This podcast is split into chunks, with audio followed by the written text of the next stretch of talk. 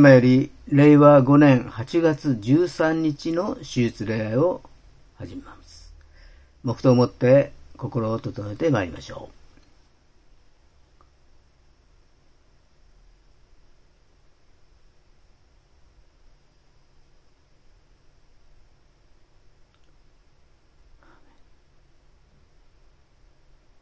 本日の招きの言葉は、イザヤ書40章10節から11節まででございます。お読みいたします。見よ、神である主は力を持って来られ、その身腕ですべ収める。見よ、その報いは主と共にあり、その報酬は主の見前にある。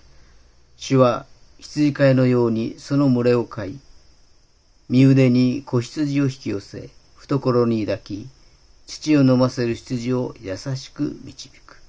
アーメン。それではお祈りをいたします。愛する天皇お父様、皆をあがめ感謝いたします。神様が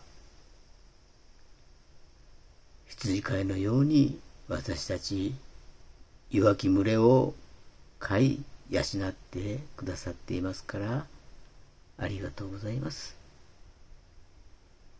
あなたの御言葉によって私たちが導かれ、助けられ、癒され、そしてまた私たちが良き道へと導かれていますからありがとうございます。御言葉を待ち望みます。御言葉によって養われていますから感謝します。どうぞ今日の礼拝も主が御言葉を持ってお一人お一人の心の中のそのひだに刻みつけてくださいますようにお願いいたします。すべてを感謝し、今日の礼拝を感謝し、イエス様の皆によってお祈りいたします。アーメン。使徒信条を告白いたしましょう。使徒信条。我は天地の作り主、全能の父なる神を信ず。我はその一人を、我らの主、イエス・キリストを信ず。主は精霊によりて宿り、乙女マリアより生まれ、ポンテオピラトのもとに苦しみを受け、十字架につけられ、死にて葬られ、読みに下り、三日目に死人のうちより蘇り、天に昇り、全能の父なる神の右に座したまえり、賢より来たりて、生ける者と死にたる者とを裁きたまま。我は精霊を信ず、聖なる行動の境界、生徒の交わり、罪の許し、体の蘇り、とこしえの命を信ず。アーメン。それでは聖歌459番、救い主の愛とをご一緒に賛美をいたしましょう。その後にメッセージがございます。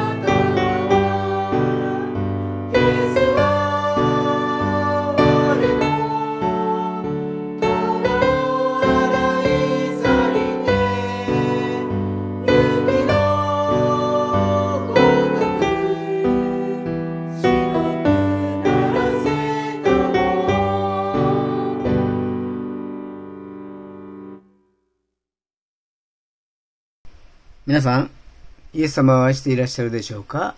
イエス様は昨日も今日もいつまでも変わることはありません。本日の聖書の箇所は、詩編23編1節から6節まででございます。お読みいたします。主は私の羊飼い、私は乏しいことがありません。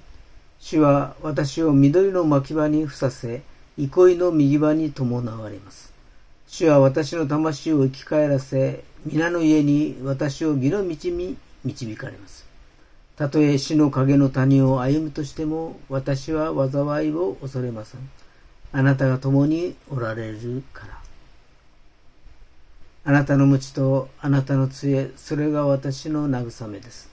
私の敵をよそに、あなたは私の前に食卓を整え、頭に香油を注いでくださいます。私の杯は溢れています。誠に私の命の日の限り、慈しみと恵みが私を追ってくるでしょう。私はいつまでも主の家に住まいます。アーメン。お祈りいたします。愛する天のお父様、皆をあがめ感謝いたします。主は私の羊飼い、私は乏しいことがありません。と支援の中で、ダビデが告白したように、神様が共にいてくださると乏しいことがありませんから感謝します。私たちはこの世を生活しながら、ついつい足らないものを見ていたり、ないものを狙ったりしますけれども、神様はいつでもどこでも良きもので満たしてくださっていますから感謝します。主の数えきれない恵みに感謝し、目に見えないものに心を止め、今あるもので満足していると神様が最上のもの、最高のものを備えてくださいますからありがとうございます。最高のプレゼントであるイエス様をこの世に使わせてくださって感謝します。私たちの身代わりとなって十字架に死んでくださり、墓に葬られ、3日目によみがえってくださり、ありがとうございます。私たちを救ってくださり、永遠の命を与えてくださり、神様の前に立つことを許され、神の子供とされ、天国への道までも備えてくださってありがとうございます。この世にあってはいろいろな戦いがありますけれども、すでにあなたは勝利を取られていますから感謝します。いつも信仰の創始者であり、完成者なるイエス様を見上げながら過ごすことができますようにお守りください。この、礼拝を感謝し、すべてを感謝し、主イエス・キリストのお名前によってお祈りをいたします。アーメン。えー、今日は主は私の羊飼いと題してご一緒に恵みを分かち合いましょう。支援23編は最も有名な箇所だと思います。羊と羊飼いの関係が描かれています。人間で言うと、イエス様とその弟子たちの関係になると思います。ただの群衆だと導き手のいない人たちの群れです。ですから、どの方向に進めばよいか分からず、バラバラになってしまいます。運が良ければいいのですが、そうでなければとんでもないところに住んでしまう可能性があります。一方、弟子たちはイエス様という導き手を持っていますので、困難な道を通ることがあったとしても、最終的には祝福にたどり着くんですね。あなたはこの群衆の中にいますか？それとも弟子たちの中にいるのでしょうか？弟子たちの中にいるならば最終的には祝福に到着します。ですが群衆の中なら今は問題がなかったとしても最終的には悲しみに到着するということですね。今日はこの支援23編をあの 6, えー、6節ありますけれども、えー、1節から3節4節と5節そして6節に分けて考えてみたいと思います。その前に羊に関して少し考えたいんですね。羊は私たちの、私たち人間のことを表しています。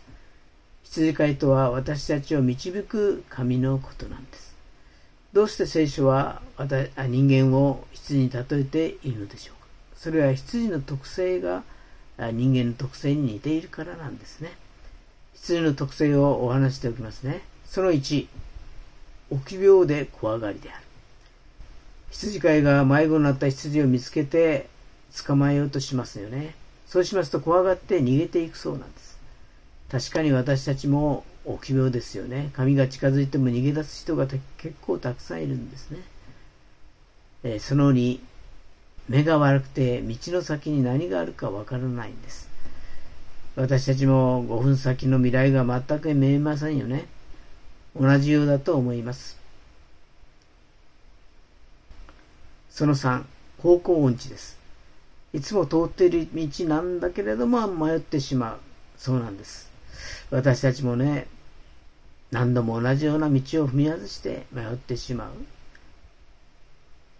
そんなことが多々ありますよね。その4、従順な反面、頑固で羊飼いに逆らって勝手に進んで迷ってしまうんです。私たちも確かに従順な側面もあります。でも頑固で融通が利かないこともたくさんあるんじゃないでしょうか。その後、足が遅くて敵に狙われやすいそうです。人間も危うくて儚い弱い存在であります。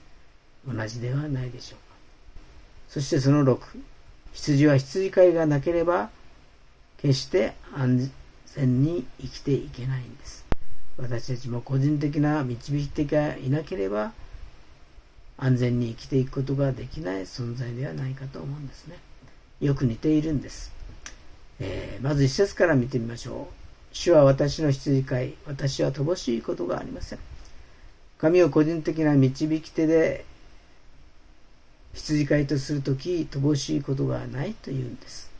これは物質的に満たされるということで、自分の欠点や弱点がなくなって問題なく生きられるという意味ではないんですね。私たちの住んでいる世界は、できないことや欠けている分を結構責める世界ではないでしょうか。ですからどうしても自分の欠点や弱点を見て自信を失ってしまうんですね。しかし、神を私の祝とするとき、そこから解放されるんだというんです。なぜでしょうか？神は私たちをこの世界に生み出した方です。そして私たちは神の作品だと言ってくださる方なんですね。私の性格も能力も全てご存知です。そしてあなたはあなたのままでいいんだよ。私があなたを産んだんだからと言ってくださるんです。私たちはこの信頼できる神の言葉によって自分が自分であること、私が私であることに満足するのではないでしょうか。人を羨む必要はありません。悲観的になることもないんです。必要なものを与えられているというんです。ですからこの方に導かれるとき、私たちは乏しいことがありませんと言えるんですね。2節です。主は私を緑の牧場にさせ、憩いの右輪に伴われます。このふさせという意味は、安息や休息を与えるということを意味するんですね。聖書に全て疲れた人、重荷を負っている人は私のもとに来なさい。私があなた方を休ませてあげますというイエス様の有名な言葉があります。神はあなたを安息させたいんです。休息を与えたいんです。この社会は私たちに休息ではなく、どちらかというと緊張を強いるんですね。職場でも家庭でも友人関係でもそうではないでしょうか。心が休まることが少ないんです。緊張し続けている自分の心に私たちは気がつかないことがあるんです。そして、ある日突然、精神を病んでしまうということが起こりうるんです。あなたは芝生に入ってゆっくり空や雲を見上げたことってあるでしょうか？そのような時間をいつお持ちになりましたか？神はあなたを休息する場所を備えておられるんです。豊かな水のほとりもその一つだと思います。荒野にいる羊には水は命ですよね。私たちこの世界に生きる者にも緊張から解き放されて安息を得るということは大切なことなんです。まさに憩いの右側にそれを用意されているというんですね。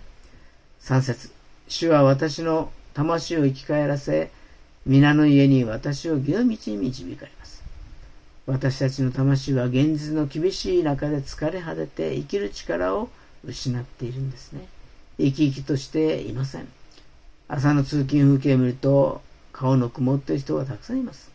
ですから羊飼いなる神は休息を与え、内側から生きる力を満たし、元気を取り戻させたいんです。そしてその結果、義の道に進むことが可能になるんです。義の道とは正しい道とも言えますけれども、神と本来持っていた正しい関係に入る道とも言うことができるんです。つまり、羊飼いと羊の絆が強められ、信頼関係が深まっていくという道に導くということなんです。え4節と5節ですけれども、その前に1節から3節とこの4節と5節では表現が少し変わっているんです。1節から3節では羊飼いである神のことを主と呼んでいました。4節と5節ではあなたと呼んでいるんです。ここに先ほど話した羊と羊飼いの関係に変化が起こっているということなんです。導き手を主と呼んで従っていくことは羊にとって大切です。しかしその関係がどんどん深まって強固になって犬がこの4節と5節ということができるんです。だから呼び方が主からより親しいあなたに変わったんですね。私たちは羊飼いである方と一緒に歩む中で次第に親密になっていきます。聖書にこんな言葉があります。神に近づきなさい。そうすれば神はあなた方に近づいてくださいます。もし神を身近に感じておられない方がおられるなら、あなたが神との距離をとっているのかもしれません。思い切って神に近づく決心をしてみてください。神の素晴らしさを今以上に味わうことができると思います。たとえ死の影の谷を歩むとしても、私は災いを恐れません。あなたが共におられますから。あなたの無知とあなたの杖、それは私の慰めです。支援の作者は先ほどのところで乏しいことがない。緑の巻き場にふさせ、憩いの右側に伴われると言っていましたよね。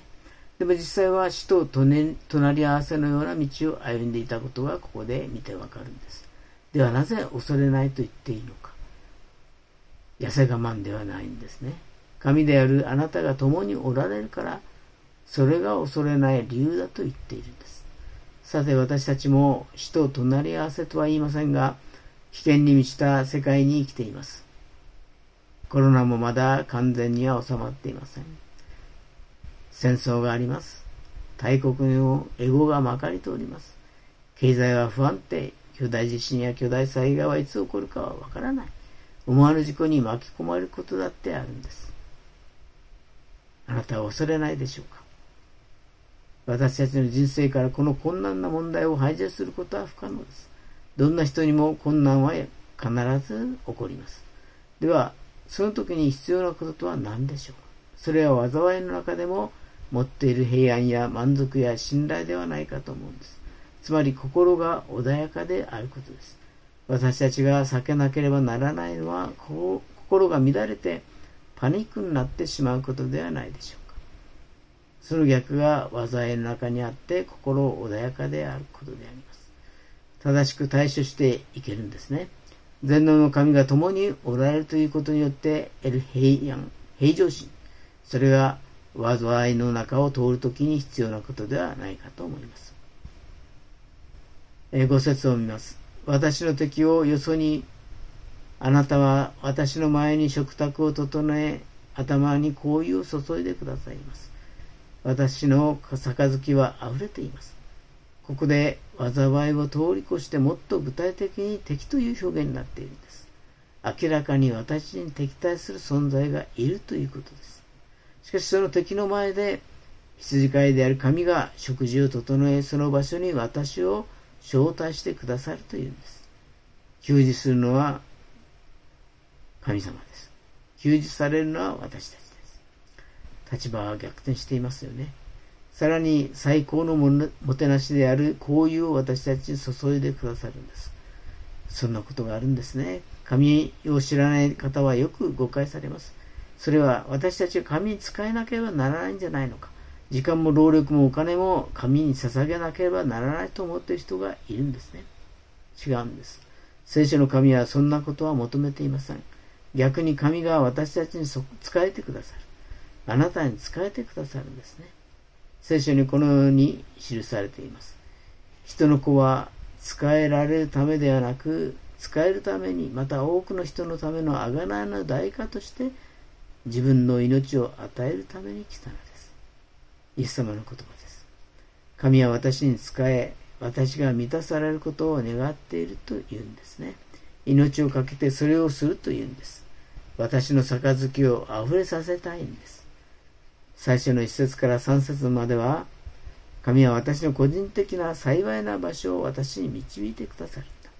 そしてその中で関係が深まっていくと4節と5節では神は災いの中で私に平安を与え満たすために給仕してくださるそのような方なんだと紹介をしました。そして6節では誠に私の命の日の限り慈しみと恵みが私を追ってくるでしょう。私はいつまでも主の家に住まいます。この詩篇には神がしてくださったことがたくさん書かれています。一つ目乏しいことがない。二つ目緑の巻き場にふさせてくださった。三つ目憩いの右側に伴われる。四つ目魂を生き返らせる。五つ目義の道に導かれ六つ目共にいてくださる。七つ目慰めてくださる。八つ目敵の前で食卓を整えてくださる。九つ目好意を注いでください十個目杯をあふれさせてくださいこの素晴らしい一個の恵みを私たちに与えてくださるんです。そしてこの6節でたった一つ支援の作者がしようと決心したことが記されています。それは私はいつまでも主の家に住まいますという決心なんです。神は私たちを満たしたいんです。不安の中で生きて欲しくはないんです。問題があっても心静かに穏やかに生きてほしい。そのような人生を歩んでほしいんです。そのために必要なことが私たちにはたくさんあります。でも、その中で一つだけ決心するのであります。主の家に住むという決心。神との幸いな関係に入っていくと、たくさんの恵みが待っているのであります。この支援23編はダビの参加と記されています。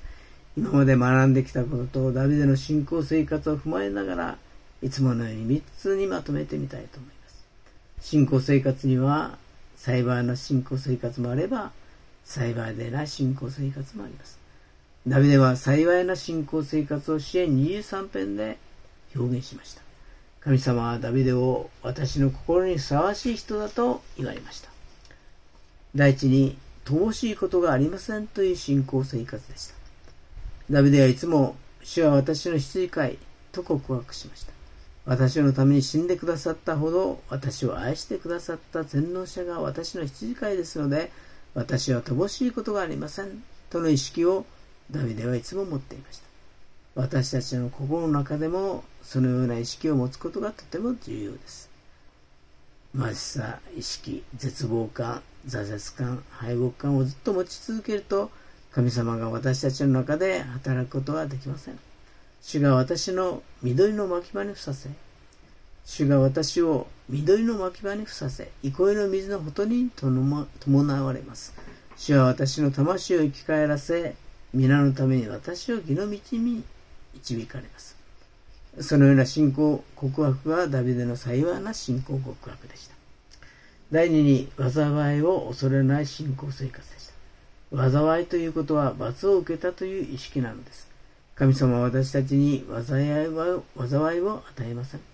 私たちのために十字架につけられたイエス様は私たちの災いを全部引き受けてくださいました。私たちにはアブラハムの祝福だけがあります。しかし私たちは自己中心的になったり、また情欲に溺れて死の影の谷を歩くこともあります。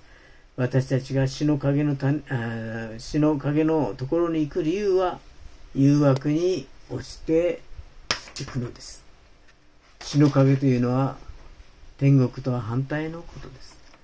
この天国は御霊によって愛、喜び、義、平安です。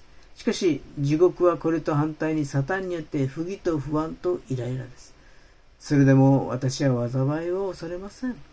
神様は私と共におられますから。神様の無知と神様の杖が私の慰めです。とダビデは告白しました。人々は悪いことが起こると災いを受けたというのですが神様は私たちを捨てるような災いはされません。支援139編の7節8節を読みますと私はあなたの御霊から離れてどこへ行きましょう。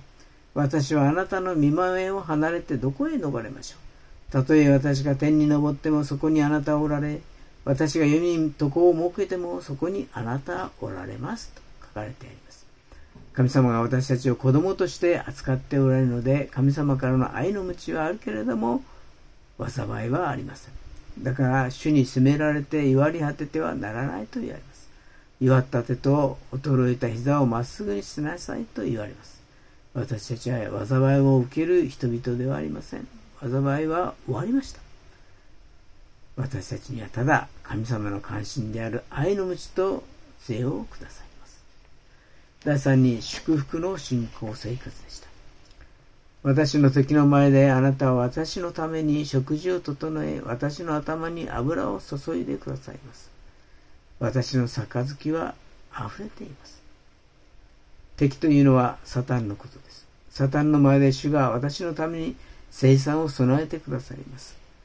罪の許しや癒しや祝福の生産の食べ物を与えてください。精霊の油を注いでください。旧約の時代には、王や預言者や祭司のような特別な人に油を注ぎました。あなたは私の特別な存在なのだよ。と言って油を注いでくださり、敵の前で私を祝福してくださるのです。私たちは神様を賛美し、また賛美を指揮するものにしてくださいました。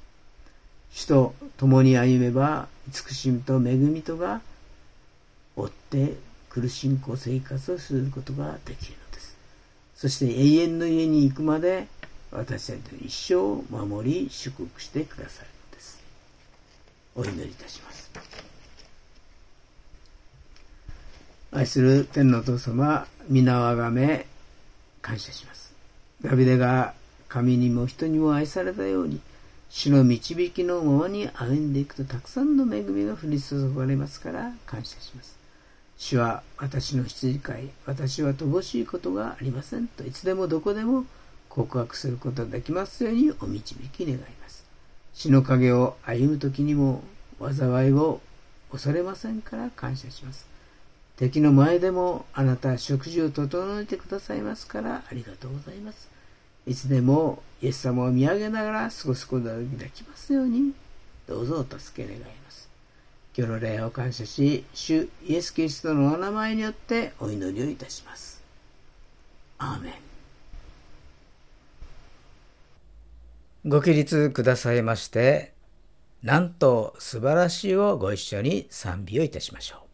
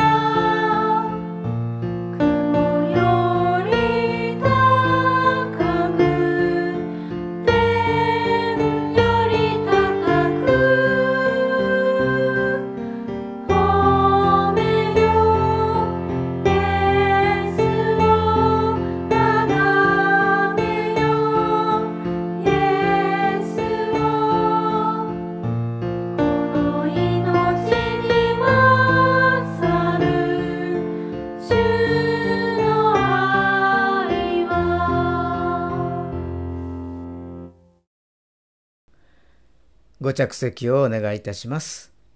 続きまして、献金の時間でございます。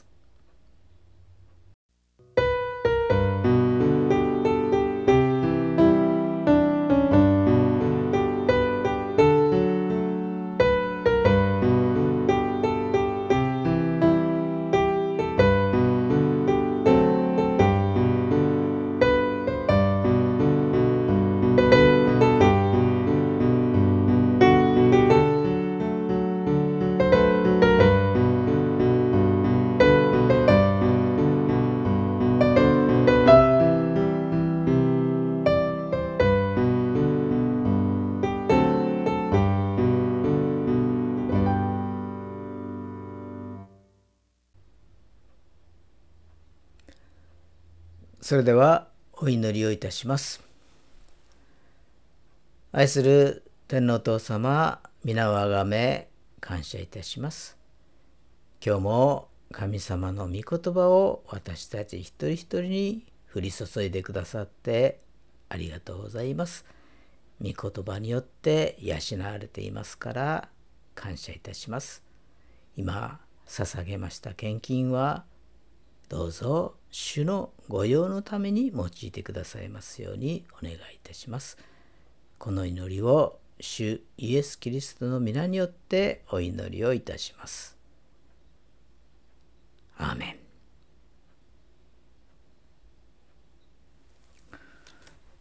それでは主の祈りをお捧げいたしましょう。主の祈り。天に増します。我らの父を願わくは皆をあがめさせたまえ、御国を来たらせたまえ、御心の天になるごとく地にもなさせたまえ、我らの日常の糧を今日も与えたまえ、我らに罪を犯す者を我らが許すごとく、我らの罪をも許したまえ、我らを試みに合わせず悪より救い出したまえ、国と力と栄とは限りなく汝のものなればなり。アーメン。それでは聖歌376番父御子御霊の省エネの地に祝祷がございます。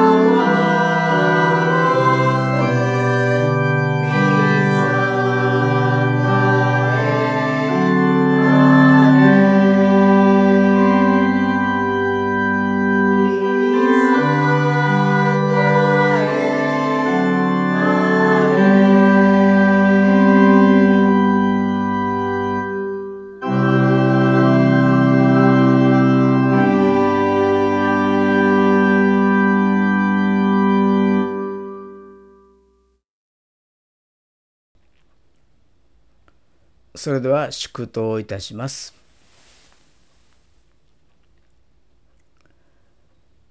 仰ぎ恋願わくは主イエス・キリストの恵み父なる神の愛聖霊様の親しき御交わりがここに集いしお一人お一人の上に今から常しえまであらんことを。アーメン